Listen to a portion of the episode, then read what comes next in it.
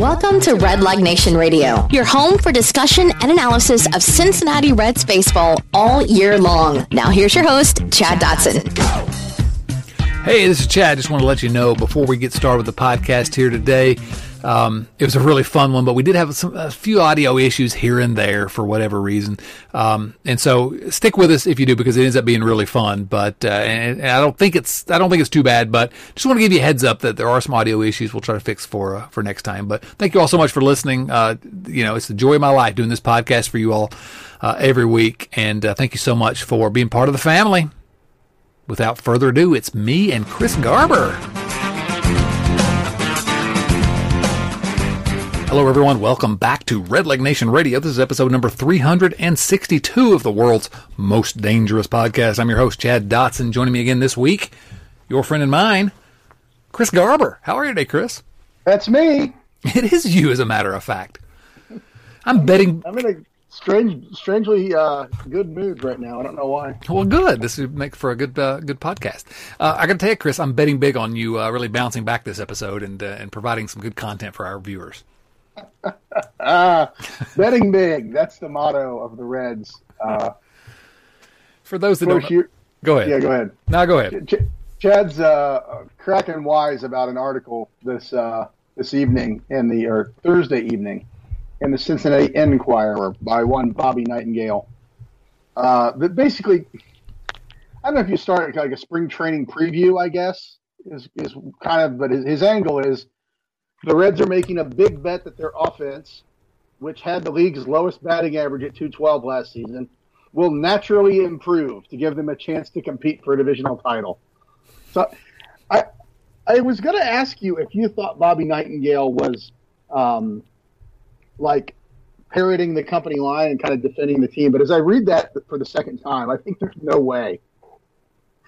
It's like it's largely the same offense that went scoreless for 22 innings in the postseason. So, you think he believes yeah. that, that it's going to that that's a possibility? I mean, I guess it's a possibility, but yeah, I think he's skeptical of the success of okay. the big bet. well, good, good. That makes me feel better about Bobby Nightengale. Um, when I read that, everybody here that's listening knows exactly what went through my mind as soon as I read that. That's their strategy on offense is to hope that everybody plays better naturally improving. naturally, naturally. Like I wonder that, that, I just like to play with that word for a little bit. Like, okay, I, I don't think he's making a steroid dig there, but is he just saying like is that a synonym for magically? oh. It's not like they're young, right? It's not like you expect you know Nick Castellanos to naturally improve when he gets to be age twenty nine or whatever he is. Yeah, yeah. It magically, let's, let's use magically instead. I, mean, listen, uh, you know, I think we both probably think that there's a decent chance that the offense has to be better. I mean, it was a short season, so you know, sample size issues, and um, you know, and, and some of these guys did not play to what the back of their baseball card says. But my whole thing is just, you know, let's not let's not hope they play better. Let's make sure that we fill some holes and and give ourselves the best chance of uh, of having a better offense instead of just betting big on Mike Moustakas being better. Uh, as he says it, and that's the bet the Reds are gambling on. If the offense improves and the top players stay healthy, they'll be in the mix. Oh boy, just, doesn't that just make your heart almost explode out of your chest with excitement for the it's, season? It's exciting. It's exciting. You know, I, would like to nominate Sonny Gray for like the Walt Jocketty quote award. You know, he's he's got a line in there. Uh, you still look at as an offensive unit, we still have an, some extremely established players who have been so productive and so successful throughout their professional careers. Did he say that they're gritty? they're extremely established. you got to have some establishment. Uh, you want to have an extreme amount if you're if you're really planning on a big bet season.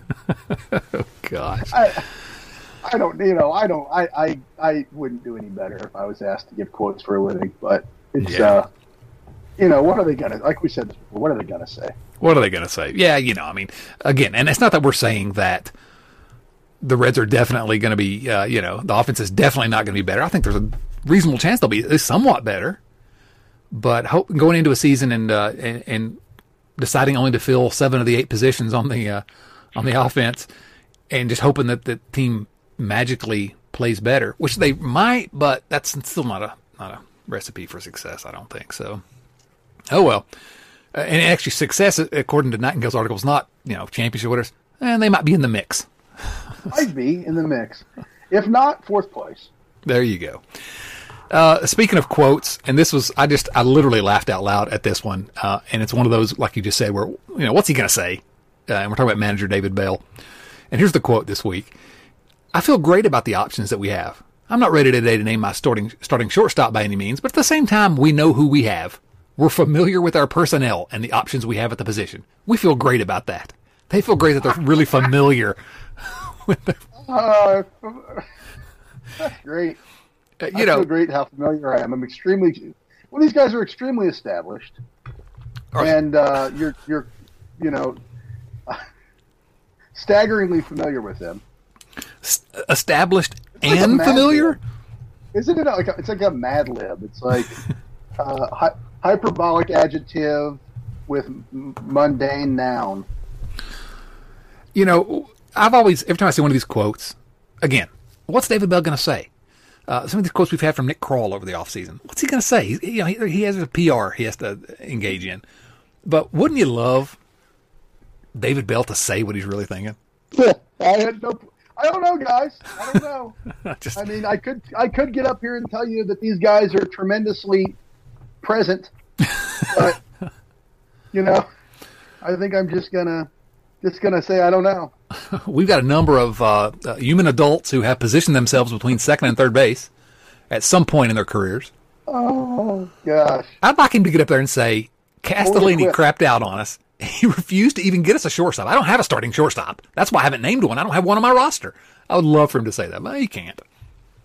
Yeah, I think it's uh, well, that's one of those things. Like you know, if you're gonna do that, you got to quit. You can't you can't do that to your boss. Exactly. Yeah. Yeah. Um, I still, I still dream of the day when, when, when that happens. You say you Sid Bream of the day.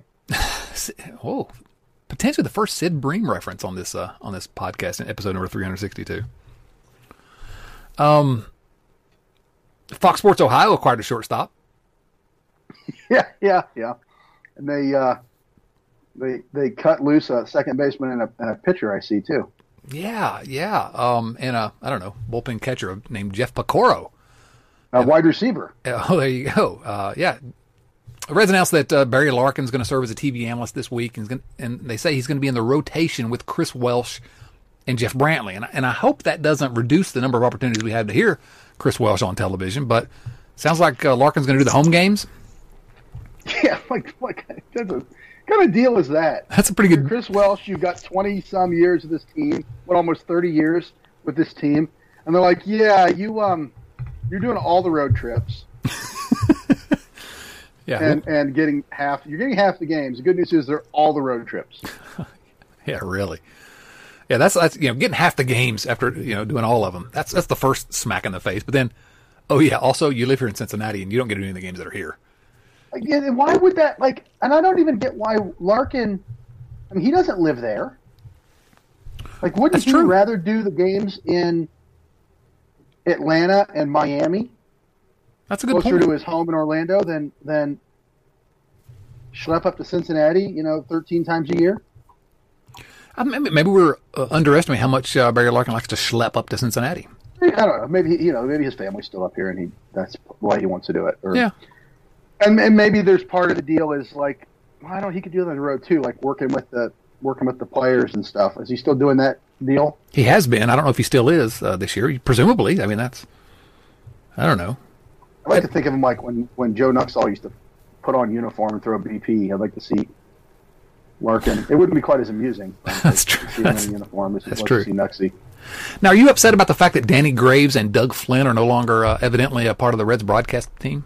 No, no, I can't work up any sympathy. no. I mean, I don't want anybody to lose their job, but Yeah, I mean, I thought Graves was better this year than he was in the past. I'll agree with that. I, I, I he, he just didn't he didn't do it for me. Like- Like I didn't care for his like his style wasn't my favorite, but he was he was much better. But Flynn, Flynn's uh, uh, by all accounts a great guy, and I think that's why he they just let him hang around and, and threw him some money. But he was not good at that job. You know, I'll agree that Graves was better, but I still on radio he's not good. You know, I could see him being the you know in the in the pregame, postgame show, you know, in the studio or whatever. Yeah. Um, It's it's just weird to me. There, it's it's a hard, hard job, and and the thing about Chris Welsh is he has continued. I mean, to probably more than anybody I'm familiar with, to try to learn more and improve oh yeah, his his ability to call a game. And you get so many of these guys, even guys like Sam LeCure, who's like, what, five years younger than us, is, is on there talking about, by and large, you know, uh, the kids these days kind of a kind of an approach to commentary. And it, it's just, it's just, I, I don't, I don't know. I think Larkin said a few things that I thought were pretty, pretty, um, may, maybe optimistic that he's kind of going to be a, a pro baseball, pro player yeah. commentator. Unlike a lot of guys who just bitch about their inability to bunt. I, I just think Welsh is, and I hope maybe, maybe they're going to go with a three man road, uh, three man booth uh, sometime or something. I don't know. I would hate to see his role reduced because I do believe. I mean, I've not watched every uh, broadcasting from every uh, for every team, but he's a guy that seriously cares about his craft and has really tried to remain open minded and uh, because his role is to explain what's happening on the field, so he has to kind of stay engaged with the you know the current state of the game, and you know he, he it's not just RBIs and you know pitching wins with him, and and. He's he's really good at what he does, and not just because he's been on the podcast a few times. Although really, I that's totally most of it. agree. And and you know, I mean, take it beyond like all that, and then he's also made himself into an expert on the rules of baseball Yeah, in a way. And he, you know, the thing with him is like he he gets when to insert that stuff and when not to. And you know, he doesn't intrude. yeah, yeah. And I don't know. I, I really think he does a good job. I even enjoyed last summer when he called some of those inter squad games alone, Vin Scully style. Yeah, I, he- I was cool with that. He's better with play by play than than I realized. You know, Yeah, yeah. Who who's the fella that's uh, that's coming to town now? What's his name? who's the fella that's come into New town? announcer. They got a new announcer. I didn't hear about this. Yeah, you know the John Sadak, Sadak, Sadak, yeah, Sajak. Pat, John Sadak, and I was told that I did pronounce it correctly on Okay, last good. episode. So John Sadak, yeah, is going to be the TV play by play guy, and you know, he seems like a, a, a competent professional from the clips that I saw. Yeah, Be yeah. I, I was kind of looking forward to seeing if he he and Welsh because Welsh sometimes was kind of beating his head against the wall with, with Tom. He wanted to beat Tom Fed against the wall. Well, that too, but. uh Yeah, yeah. I, I think it'll, it's like addition by subtraction here. Since we're talking about Larkin, can I give you a quick quiz? Pop quiz, hot shot. Sure. Are Barry, you holding Are you holding the phone in your opposite hand right now? yes. Barry Larkin made his debut for the Cincinnati Reds in August of uh, August, I think, thirteenth of two thousand or nineteen eighty six. Um, but he didn't make his first start until Friday, August fifteenth of eighty six. First game of a doubleheader. So 1986, August 15, 1986. How many of the Reds starting lineup can you name from that day? Well, all right. Let's see. Uh, Buddy Bell at third base. Buddy Bell at third. That's one.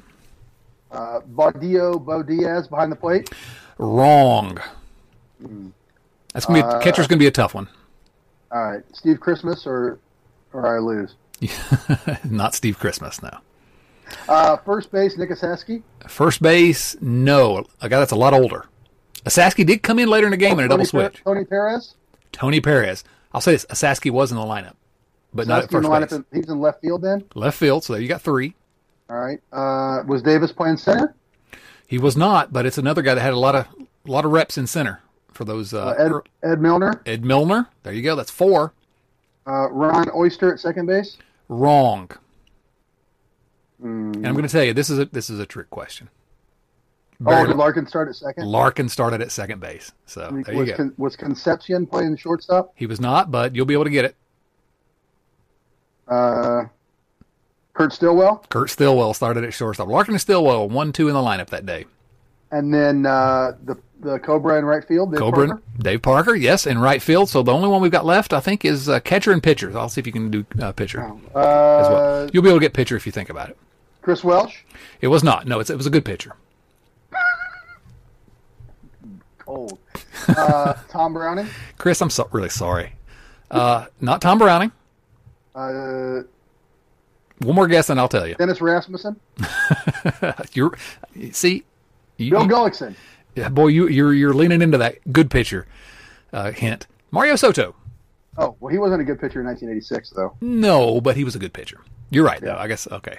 Uh, I don't know catcher wise. Um, Yeah, this is a tough one. I'll, I'll give it to you, unless you want to make another guess. uh, Terry McGriff. Sal Butera.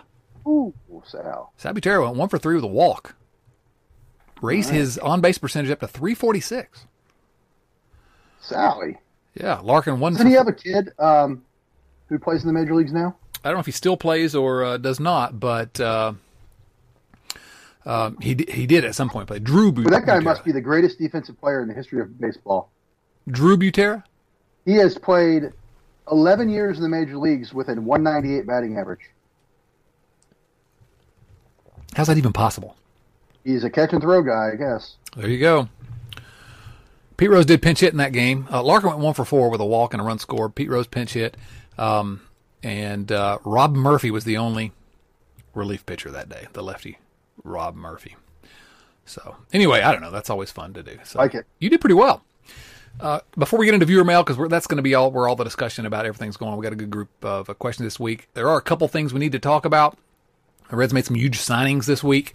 First, they signed a pitcher Cam Bedrosian.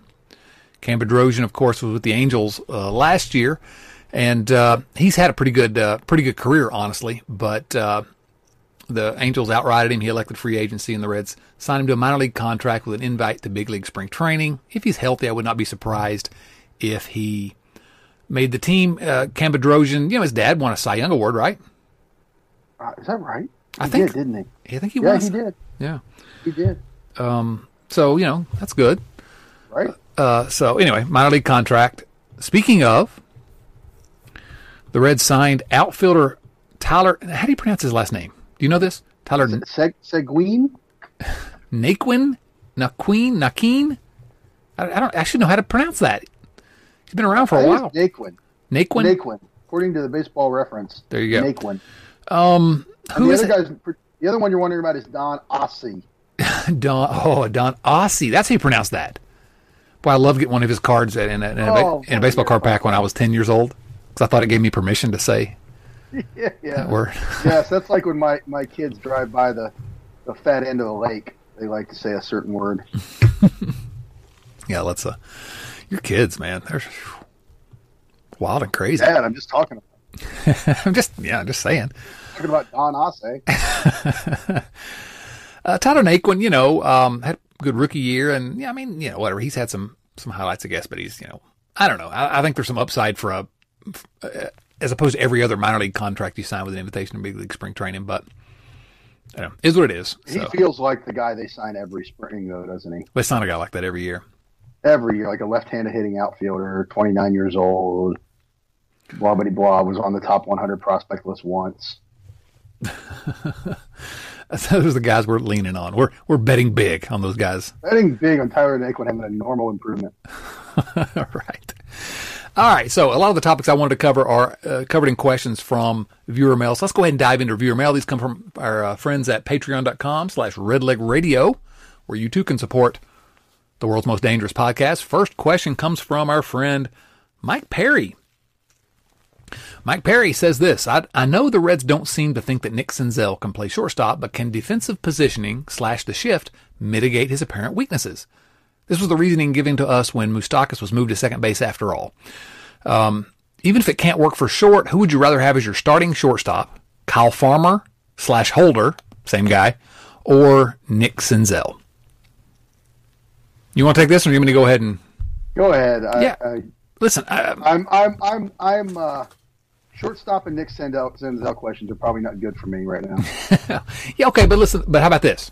And, and you're, you're you're right. My answer to this, this question for years has been, no, not years, but for a long time has been, you know, the Reds looked at him. There's obviously something they see that they think he can't play uh, there, but Nick Senzel can be the best option on the on the roster if you literally have no other shortstops on the roster.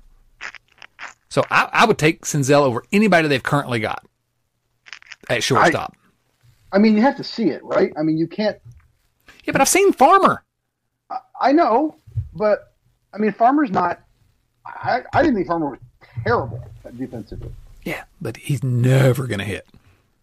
Never in a million years. Oh no, no, I know. This is just one of those things. Like, I don't know how how far out of position can you play a guy because his bat. Well, here, here, here's the question: How good is his bat? Well, th- I was going to go there. Yeah. I mean, it's not like we're saying put Joey Votto at shortstop. Joey Votto 2010. Well, let's just put him at shortstop because who cares? I mean, you're talking about a guy who hit 186 last year versus the guy who hit what 190. I mean, well, I couldn't hit one of them hit major league. So And that's fair at this point, but I correct you. Kyle Farmer hit two. He, Kyle Farmer hit 70 points higher than Nick Senzel last year. So so what we're saying is Kyle Farmer Oh, is a much better offensive player. I'm not saying I'm not saying the opposite. Here's what At I'm saying. point, at this point, I'm not saying the opposite. Here's what I'm saying. First of all, Kyle Farmer is not a good offensive player. Second of all, I'm betting big on Nick Senzel There you go. coming back in 2021. I just look at the available options and I'm like, you know what? He's a good athlete. We know that. Probably can't play shortstop very well. I think that the evidence would indicate that, or else he'd be at shortstop. But I think Mike's point that, you know, the defensive positioning now that, that defense is, uh, you know, you can hide weaknesses. Now, can you hide weaknesses at shortstop? That I I don't know if that the answer to that, but the upside on offense is so much higher than Kyle Farmer or Kyle Holder or Kyle whoever we have. Um, Kyle, Kyle Holder's really a guy. He's evidently a guy. He's actually. I thought that was like placeholder or something. well, he would literally be a placeholder. The thing about Holder is he's the only one that we I think we can be sure he actually can play the position defensively. I mean, Jose Jose Garcia can, but you know, uh, nobody. is a uh, a full year older than Nick Senzel. who is? Kyle Holder. So he does exist. Yeah, says he's a real guy. So I, I would go with I would go with Senzel, but the only situation under which I would have said let's go with Senzel is the situation that we have now, which is the Reds do not have another. Uh, they literally don't have a shortstop on the roster. I mean, we're pretending that Kyle Farmer is a shortstop. I mean, no, nobody has ever thought of Kyle Farmer as a major league caliber shortstop ever in the history of his life, and he's made it to the big leagues. He's had a great, you know, great uh, baseball career all the way up, and nobody's ever said, "Boy, that guy's a big league shortstop." And he's going to be handed the keys to the castle.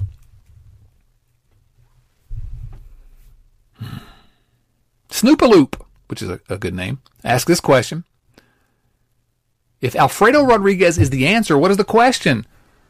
Dark horse for the starting shortstop in 2021, the biggest waste of $6 million in Cincinnati Reds history, which would be saying something, or other. Alfredo Rodriguez, the Reds signed him internationally. Um, and the knock on him when they signed him was that he, you know, great glove, can't hit. And as it turns out, pretty good glove. Yeah, yeah, he can't hit. So, He's not the biggest waste of six million ever because Eric Milton played for the Reds. and I got to give kudos to Joe Farsing who actually commented that below that question at our uh, Patreon page. Oh, I mean, no, that guy. That was a waste of money. I, I think I I like stumbled across a um a uh, a picture the other day of like him trying out and standing around Walt Jocketty or something, and I was just like, like, oh, I forgot about that guy. Yeah. yeah, they were they were betting big on Eric Milton coming back. No, not Milton. I'm talking about Rodriguez. Oh, really? Yeah, I just saw a picture of him. Like, what? It must have been a story when they signed him. Um, That's brutal. It's brutal. yeah. Uh, I don't know. I, when you sign a guy, they're like, well, there's gonna be questions with his bat. That's first of all, it's a problem. Um, I don't know that we're in a day and age when you can just have a, a defense first short or defense only shortstop, I should say. Yeah, he's like four days older than Nick Senzel. Is that right? And yet you still don't want to give the job to Senzel. Reds have, Reds have done really a fine job with those guys from more 1994. they really have. They really have. Joey Gaditza says, "Hey guys, hope you're both well with spring training and an expected full regular season." Oh, actually, let me go back to that last question, which was if Alfredo Rodriguez is a starting shortstop in 2021, something has gone horribly wrong. But that thing's already gone. That thing's already gone horribly wrong. So. Jerry says, Hey guys, hope you're well with spring training and an expected full regular season. Any chance we see the DH implemented from now until the season starts? Doesn't it seem kind of risky having pitchers hit after they're uh, just back into a regular routine after quite some time? More of a risk of injury, maybe. Uh, I don't think those guys put off enough effort to get injured batting. yeah, really. Um, no, I don't. I, I, don't think. I don't think so. I mean, I think there's a pretty good chance that we're going to see the DH at some point. Uh, it's not going to be this year, but uh, I, I, don't know that, that it's any more risky than anything else pitchers do. I think probably throwing uh, overhand with your uh, dominant arm is an inherently risky, you know, behavior anyway. And so, uh, I don't know. I don't know that it's that much more of a, risk of injury. So I know I don't see that happening. Nah, I don't. They aren't going to change the rules at this point. I mean, teams have their rosters. I mean, most teams, most teams have filled out their rosters with at least one player at every position. I think 29 teams have at least one player at every position. uh, it's just amazing. I mean, it's it's staggering to me. I, really, you know, we keep talking about this, and I don't want to. I don't want to keep dwelling on it, but I mean, actually, I, I never thought I'd see the time when a professional organization, a professional sports franchise, just made the decision that eh, it's just a little too much money for us to have somebody at every position. You know what it's like? It's uh, it's like in Hoosiers when Coach Norman Dale tells the referee, "My team is on the floor." My team is on the floor. Opening day. And they just play with four guys the rest of the game.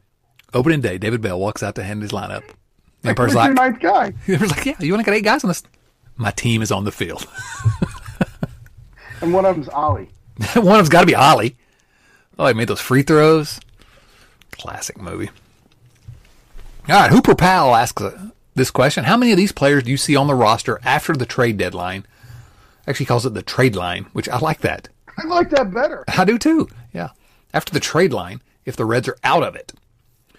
Sonny Gray, Luis Castillo, Mike Moustakas, Slick Nick, Geno, or the Wink.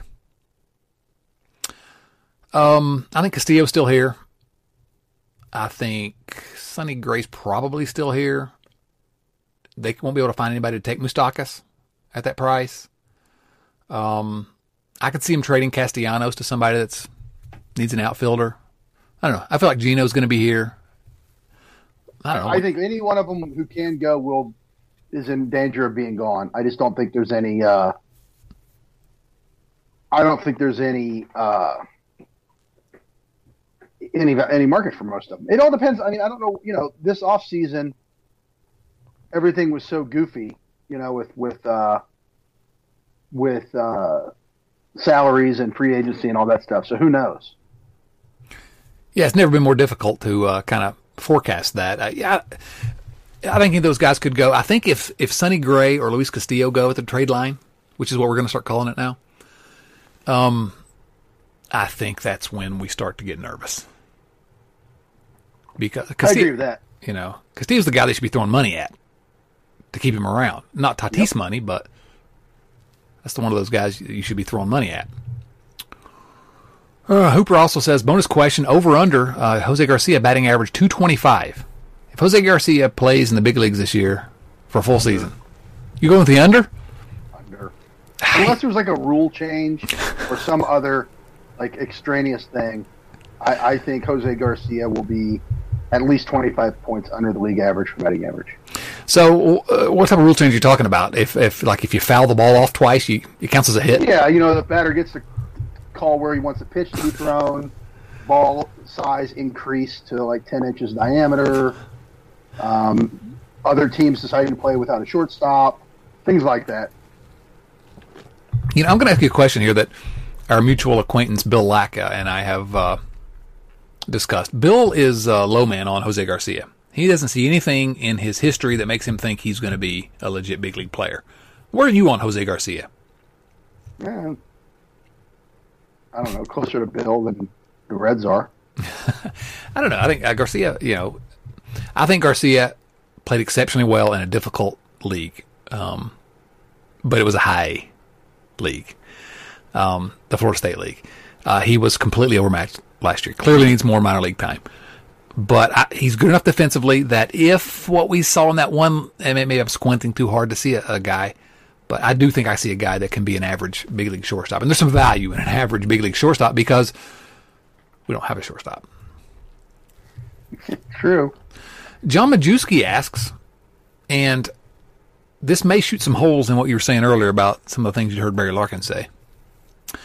John asks, Barry Larkin says, quote, I truly think Dee Gordon could play shortstop at the big league level and be a very good shortstop at the big league level.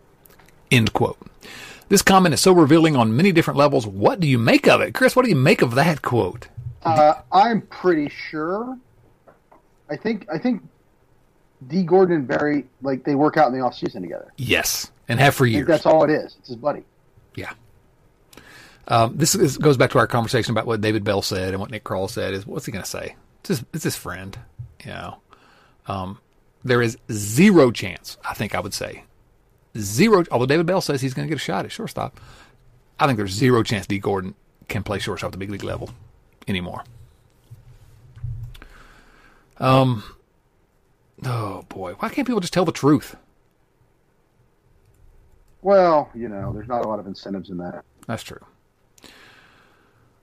Rich Thompson, gentlemen, what was your first memory as a Reds fan? And then he adds, How's this for a short and pithy question? Rich has a tendency to ask longer, really involved questions. And I was like, I love them. Sometimes they're very entertaining to discuss, but, you know, we got a bunch of questions. Keep it short and pithy. What's your first memory as a Reds fan, Chris? Uh, first, you know, I mean, I think my first vivid memory is the uh, Pete Rose hitting streak. And I'll keep it pithy. I'm not going to go into that. If you want to read that story, you can you can buy the book, The Big 50, The Minute Moments That Made the Cincinnati Reds. Um, I believe it's in a footnote in there somewhere. It's actually my favorite story in that book. I have read the book. so it's in there. Uh, but yeah, I was I was five and a big Reds fan, big, big Pete Rose fan, and was very upset when uh, Pete's hitting streak was ended. Yeah, yeah. Go go look it up. Who the pitcher was that uh, ultimately ended up ended uh, Rose's 44 game hitting streak. By the way, I have read the Big 50. I think most of our uh, viewers here have read the Big 50. I, want, I do want to call out uh, Joe Farsing, who revealed in our Slack channel today that he doesn't even own a copy. I mean, really? I, I, mean, you know, I appreciate the Patreon, uh, all the Patreon Patreons, patrons, Patreons but he could have saved up a few of those bucks and bought the daggone book. Or just not say that out loud. Just let me think. That you available at the public library. True. Go to the public library. It's in every public library in America. That may not be true. Oh. It's in some public libraries. We knew we do know this. All right, this next question from Jerry Saduth uh, is seems like this is aimed at you. Question is this: Is Kyle Farmer cromulent enough to embiggen himself at shortstop?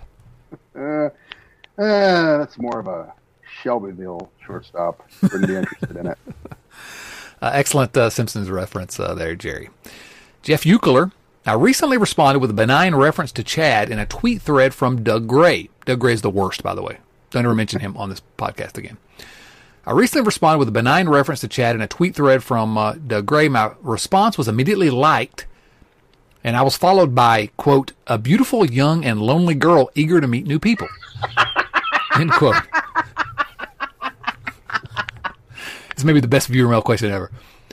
She invited oh. me to oh. follow her on Twitter to enjoy her sexy photos. Is this indicative of what even the slightest reference to Chad Dotson results in? And why don't you mention this in the Patreon description? Oh, that's fantastic. yes, that's very much indicative. It's been my experience. Yeah, yeah. Most uh most uh most girls that I've been in contact with prefer to stay lonely. but uh, your your mileage may vary on that. Oh man, fantastic question, Jeff. Thank you. Charles Zollers. Hey Chad, I was bored during my work break yesterday and decided to scroll down and listen to your 2015 season preview. Okay, first, my guy Charles here went back in the archives and listened to the 2015 season preview on the podcast. That's dedication. I have a feeling we were not. Uh, one of us was skeptical at that point.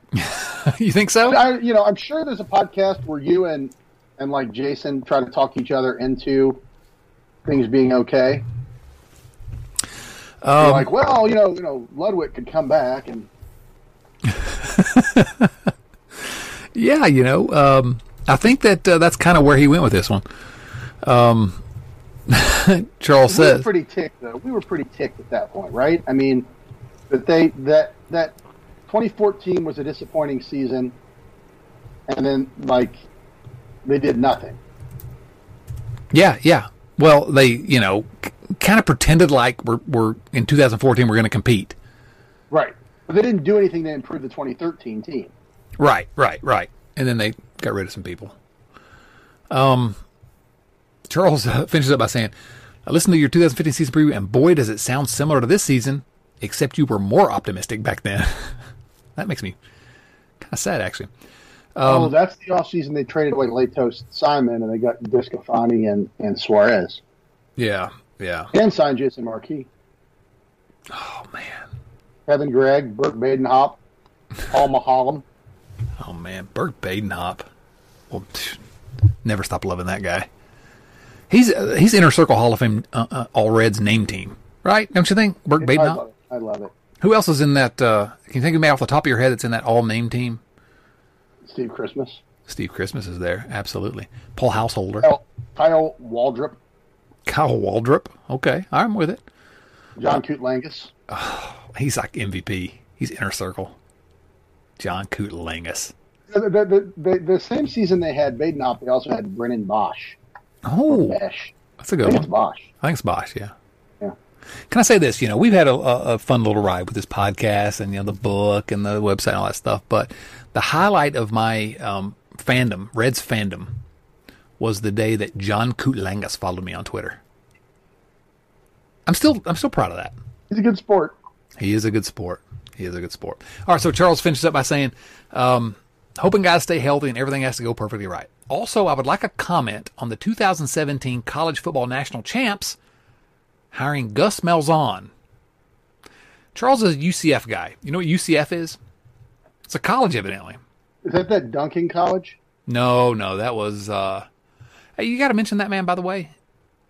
That was uh, Florida Gulf Coast, and they beat Georgetown. Another the- one that beat Georgetown. Yeah, another one beat Georgetown early.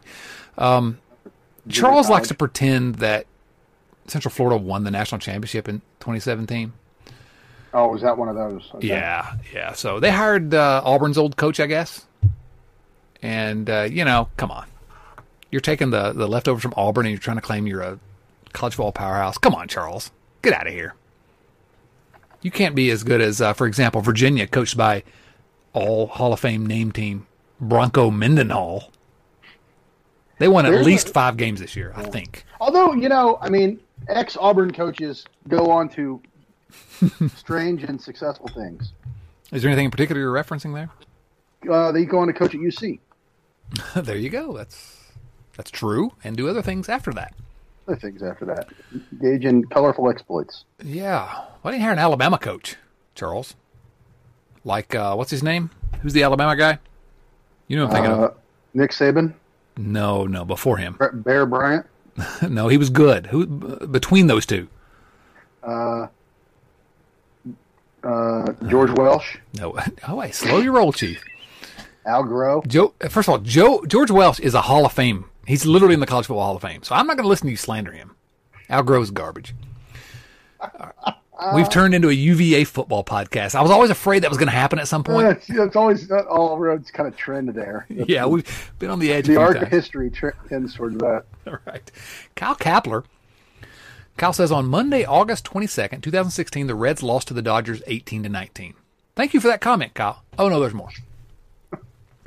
18 to 9. They lost 18 to 9. The players who pitched for the Reds on that memorable night were Homer Bailey, Josh Smith, Jumbo Diaz, Blake Wood, who evidently exists, Michael Lorenzen, and Tyler Holt.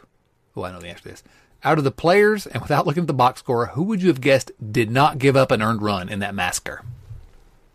I know the answer to that because I remember that. Homer Bailey. It's Tyler Holt, who was Is like a field position player? yeah, yeah. He's He's one of these uh, famous obscure Reds that I like to talk about all the time. Yeah, yeah. He was the. I know he's the one, and I haven't looked, but uh, he did not. Uh, Tyler Holt, because every time I saw him, I thought about the what's that Steve show? Holt. Steve Holt. What is that show? Uh, Arrested Development. yeah, there's always money in the banana stand. Steve Holt. He was my favorite. I wanted him to be a Red forever. I, I always mix him and uh, Sam Fuld up. I don't know why. I guess they both have like short names. I like short names. Can I speak for just a moment about obscure Reds? Take as much time as you need. well, I don't have that much time. But that was my, uh, you know, I do this little newsletter thing. For some reason, I don't have enough free time, I guess. Uh, I wanted to, Like a zine. yeah, it's a zine. oh, boy, what is this? 1998 all of a sudden? Um, and, and I wrote this week about uh, chaddotson.substack.com, whatever. There's a blatant uh, ad there. Um, and I wrote about obscure former Reds. And, and one that I had was uh, Kerry Robinson. I was looking at the 1999 team. That was, you know, we had fun with that team, right? Um. Did you remember that Jason Bere started 10 games for that team? I did not remember that. 6.85 ERA. Kerry Robinson, you probably remember. go ahead. Well, I remember Kerry Robinson as a Padre when I had season tickets to the Padres in the early 2000s. Oh, there you go. Don't you wish you had season tickets for the Padres now? Oh man, um, for multiple reasons. That means I would be living there, yeah. Yeah. and two, I get to see cool, cool baseball t- players and a team that wants to win. A team that wants to win. It's amazing. Kerry Robinson also had a few years there with the Cardinals, whatever, but he uh, played in nine games for that 1999 Reds team. What I thought was interesting was he had one plate appearance in those nine games.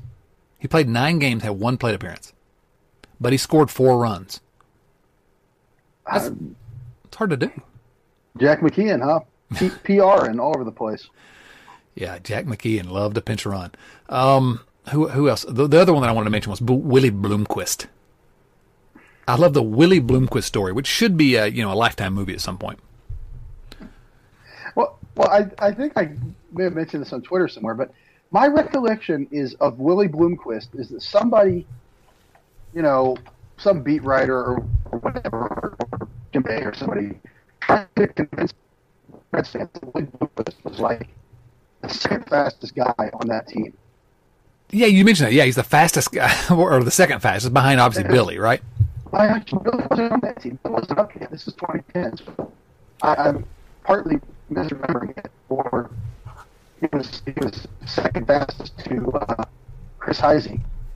Chris Heisey. You're going in and out a little bit, Chris, but we'll we'll power through it here. Um, Willie Bloomquist was 32 years old that year. The Reds purchased him from the Royals in mid-September. The Reds just tossed a couple bucks their way, and they said, "Ah, you can have him."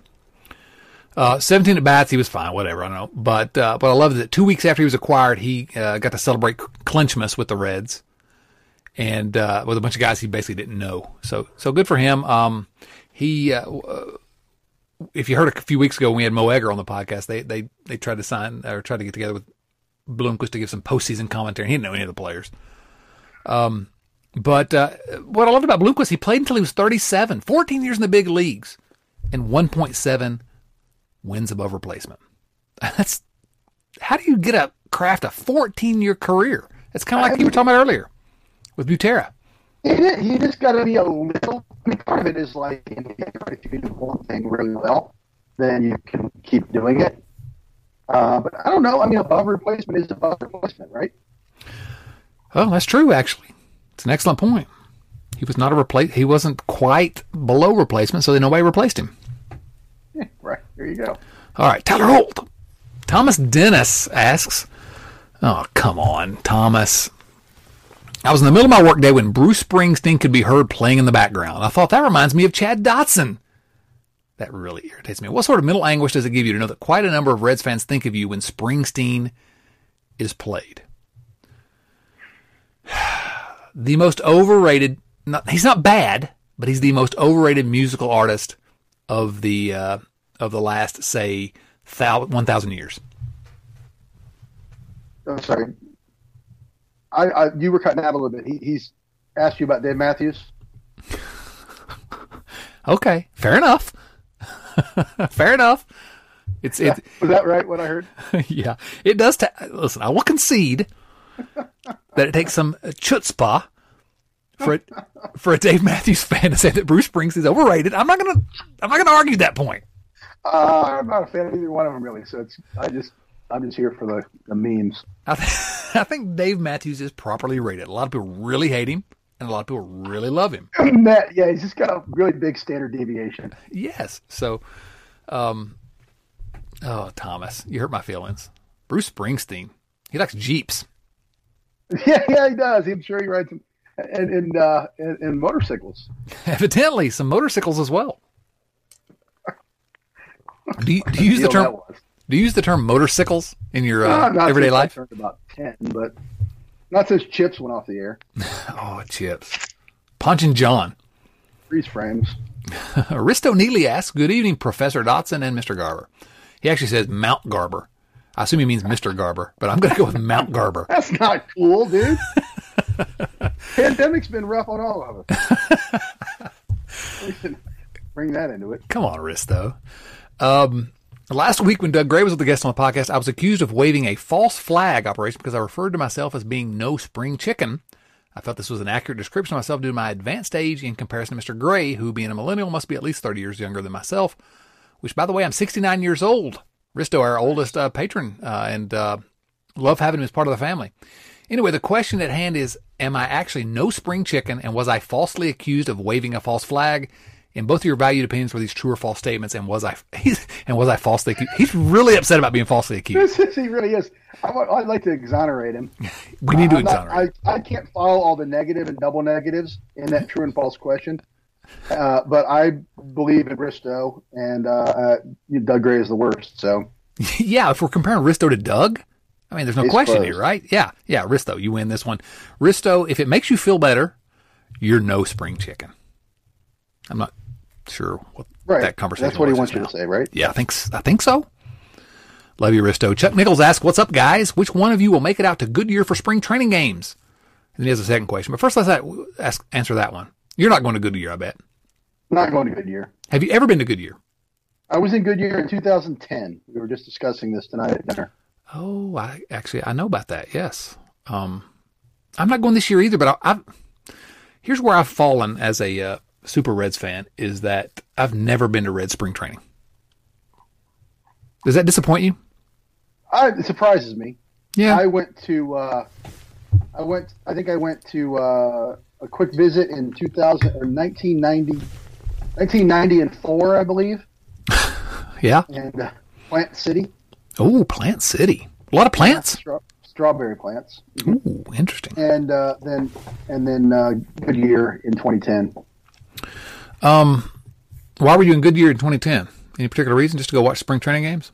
Yeah, yeah. I think we just decided to, to check it out. Uh, my wife and I, and our we only had one kid then, so we just did it. And uh, I think we only went to one game. I think no, we went to uh, went to a Giants game down in Scottsdale too. Yeah, um, it's been on my, uh, I don't know that it's on my bucket list. I don't really have a bucket list. I don't know that's really something that I desperately need to do, but I really want to do it at some point, and and I may do it next year. I don't know. This year, I'm really, I hate to say this, but I'm really kind of going to enforce a uh, a rule of if Bob Castellini won't spend money on the Reds, neither will I. That seems fair to me. That seems like a deal. Yeah, I'm. I'm really. I think I'm gonna. I think I'm gonna boycott this year. And and the calendar, the last couple of years, the calendar has really been uh, difficult because you know my kids have a spring break that's been like the last week of March, and for I think this will be the third year in a row. Like the Reds are more or less playing in Cincinnati by the time we would get to spring break or yeah spring break. So Yeah. I will not say. taking two trips. I will say this that I have um, for many years. I've got to do it before I get too old, but I really want to do the fantasy camp thing, which is I don't know, maybe it's kind of lame. I don't know if it is or not. I talked to Oh no, I was just looking at it uh, before we got on the on the line here because they postponed it officially uh, till next year. So I was once again doing that thing where it's either I always just look at it when it's either too late or too early. yeah, Like they, they really need to. I don't know. Maybe they don't need to do anything because I think they sell it out every year. But it would help me if they would do some marketing of that thing like right around the time they you're supposed to sign up for it. they need to do it like in November, so I can tell my wife, "Hey, give me that for Christmas." Yeah, yeah. It's uh, it, it, it ain't cheap. I think it's uh, four thousand eight hundred bucks. Yeah, that's uh. You got to get there, and I think that covers your your living expenses. I think. Oh, yeah, I think it's everything. Yeah, while you're there. Um, other than I guess uh, transportation. Uh, I don't, how many of these you know former Reds are going to put one in our ear hole though for talking trash in this podcast? I know, right? Danny Graves is going to put me in the dirt. Jason Marquis is probably one of the main guys. And, yeah, but if Adam Dunn's there, we're double fisting Bud Lights all night. Oh, quadruple fisting. Quadruple fisting, exactly. Um, Chris, we need to kind of make a pact here live on the podcast, even though nobody that's listening to this uh, is hearing it live. But that next year we're going to do everything we can that to uh, to do fantasy camp and uh, and uh, report back how it uh, our experiences. I I am uh, I'm supportive of that. I need to. I think I, I think I got a plan for this. Well, I would I would love to do it, and I don't know. I think it'd be fun. I need to do it before I, before I can't do it anymore. And hey, I'm literally in the best shape of my life. So there you go. Um, Chuck's second question was also who would win in a hot dog eating contest? Chad, Chris, Doug, or Jason? Who wins a hot dog eating contest? I don't, I don't know. Um, I, don't, I don't know. I tend, I, in my in my day, I, I don't like hot dogs, so it would definitely be kind of a, a, a Kobayashi situation where I'm just throwing them down without tasting them. I'm not a massive hot dog fan, but I do like hot know, dogs. I would probably bet on myself. But if you ever cheese watched coney contest, I might I might do okay. There you go. Have you watched one of these uh, Kobayashi uh, hot dog eating contests? Have you watched? And it's the most disgusting uh, thing. I've never really watched the thing. You know, it's like you, you see it's coming on, you see a couple seconds of it, you, you've kind of got the idea. Oh, they like dip it in, in water and water, like, yeah. Oh, it's the most disgusting thing I've ever seen in my life. I don't want to do that. My, my kid entered a cream puff eating contest once at an Oktoberfest, but uh, it was like an a he was probably six or seven, and it was an adult cream puff eating contest. and he won. That's amazing. Well, they did give him a T-shirt because they felt bad. I think that uh, you know taking a prize from a little kid. So he's had this Oktoberfest T-shirt that he wears for his pajamas, and it's it's slowly inching its way up as he grows. You know, it used to be like down to his ankles, and now it more or less fits him. Well, it's terribly exciting. All right, a couple more here, and then we'll uh, then we'll call her quits. Nathan Connor, another spring training question. Being a Florida resident, spring training means a lot to me. But since the Reds moved to Arizona, it's not the same. I know the players like the short commutes in Arizona, but what about the fans? Aren't there more Ohioans living in Florida? Wouldn't current residents prefer a March trip to the beach over a cross country flight to the desert? This move is yet another black mark on Bob Castellini's custodianship. Yeah, added to the list. Yes, Chad, I'm selfish. Is there any chance the Reds would ever move back to where God intended Red spring training to take place? Florida! Exclamation point. Uh, the answer, no, the answer is no, not in the near future. I think they own the. Don't they own the place they're in? Owner, probably not. Probably somebody gave it to them, but yeah, I don't know. But pretty tight, I think. Yeah, it's not going to happen anytime soon. Um, you know, I don't know. I like Florida, but uh, I don't. I don't. I don't see it happen. There probably are more. Both, but uh, you're I, not. Go ahead. I, I'm I'm kind of sold on the, the desert, truthfully. Um, the thing about Florida is it, it, it rains a lot. And so the, the players get their workouts rained out, they get the games rained out. You try to go to a game, it gets rained out. You know, they don't have much of that out in. Uh, they'll have a you know a week of cold weather here in February in, in Phoenix, but they don't get rained out out there, and it's usually decent enough. So. Yeah, I mean, so from the Reds' perspective, it makes a lot of sense. But you know, from from the fans' perspective, and, and let's be clear, the Reds don't care about you. But you know, I, I would rather go to Florida and hang out in March than uh, than go to Arizona. Although you know, I don't think it's Arizona. I'd like to go to Arizona as well, but um, I don't know. I, I, I like Florida. I would prefer to go there over Arizona, but I don't, I don't see it happening. But if we're gonna if we're gonna grade it as a black mark on Bob Castellini's custodianship, custodianship, I'm all for that. Anything to do to criticize Bob Castellini, who is the biggest problem with the Cincinnati Reds, and no one is even close in second place. Uh, so yeah, Anyway, David Katzenmeyer. That's a good name, by the way. Is that is that an Inner Circle Hall of Fame uh, Patreon name? Sure. Sure, why not? Hey guys, I saw an interesting video today talking about ditching the luxury tax and imposing a salary cap and salary floor. In this scenario, it allows for more teams to spend more money and puts owners in a position where if they can't support it, sell the team to someone who can. In this scenario, we'd see a salary floor of 140 million and a cap of 210 million. I don't think this would ever happen, but I thought it was interesting. I wanted to see what you guys thought. Uh, and then he's got a second uh, a second question, but we'll, get to that in a second. But what do you think about uh, salary cap and salary floor? To me, it just it uh, it lets Bob Castellini off the hook for being a jerk.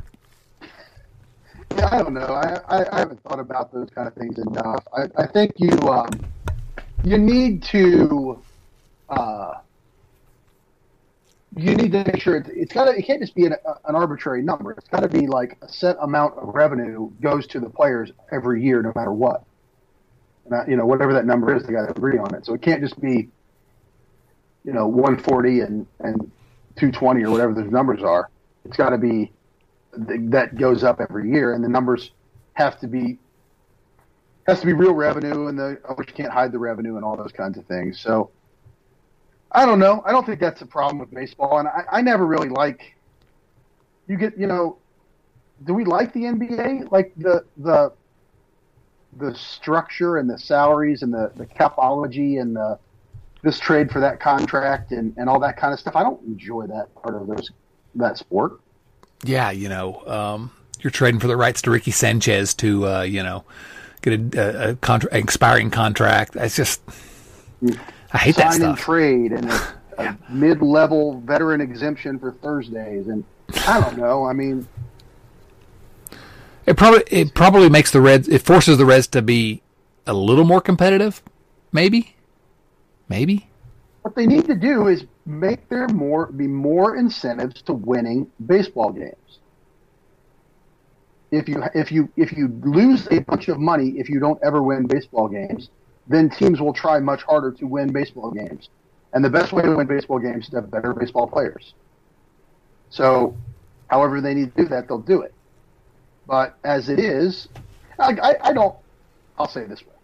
I think the Reds are a somewhat unique situation in that their problem is not motivation; it's it's competence and meddling. Bob Castellini. I don't. Yeah, I, I think Castellini wants to win. I think he gets in his own way. yeah. Uh, a corollary there is if the since you mentioned the NBA, if baseball ultimately expands the playoffs, the Reds will never, at least while Castellini's here, never have a not that they may not anyway, probably won't anyway. They never have, but have a a payroll that's in the top half of baseball. Correct. And of course, that's not really saying much because they're still They not have doing to it. buy the one dollar lottery ticket and hope for the best. Yeah, yeah. Bet big, right? Big. bet big on the offense coming back. Uh, his second question is this: second, secondly, this is David Katzenmeyer again. Secondly, and more importantly, does a straw have one or two holes? is this controversial? I never thought about it. I'd rather talk about what a dog looks like wearing pants. what does a dog look like wearing pants? If a dog wore pants, how would he wear pants? A straw has two holes, right? I think so. I don't know. I'm going to be up all night tonight thinking about this. crap. I'm yeah. not ready to answer. Now that I'm thinking about it, I'll be back in three weeks to answer. oh, David. David is no longer Inner Circle Hall of Fame. All right. Um, I think that's about enough for tonight. There's one last thing that I did want to mention before we uh, before we cut it close. Uh, Fangraphs had their playoff odds, and they had the Reds at 19% to make the playoffs. Does that seem like a high number to you? Well, what are their, their how many teams are in the division? There are five teams in the division.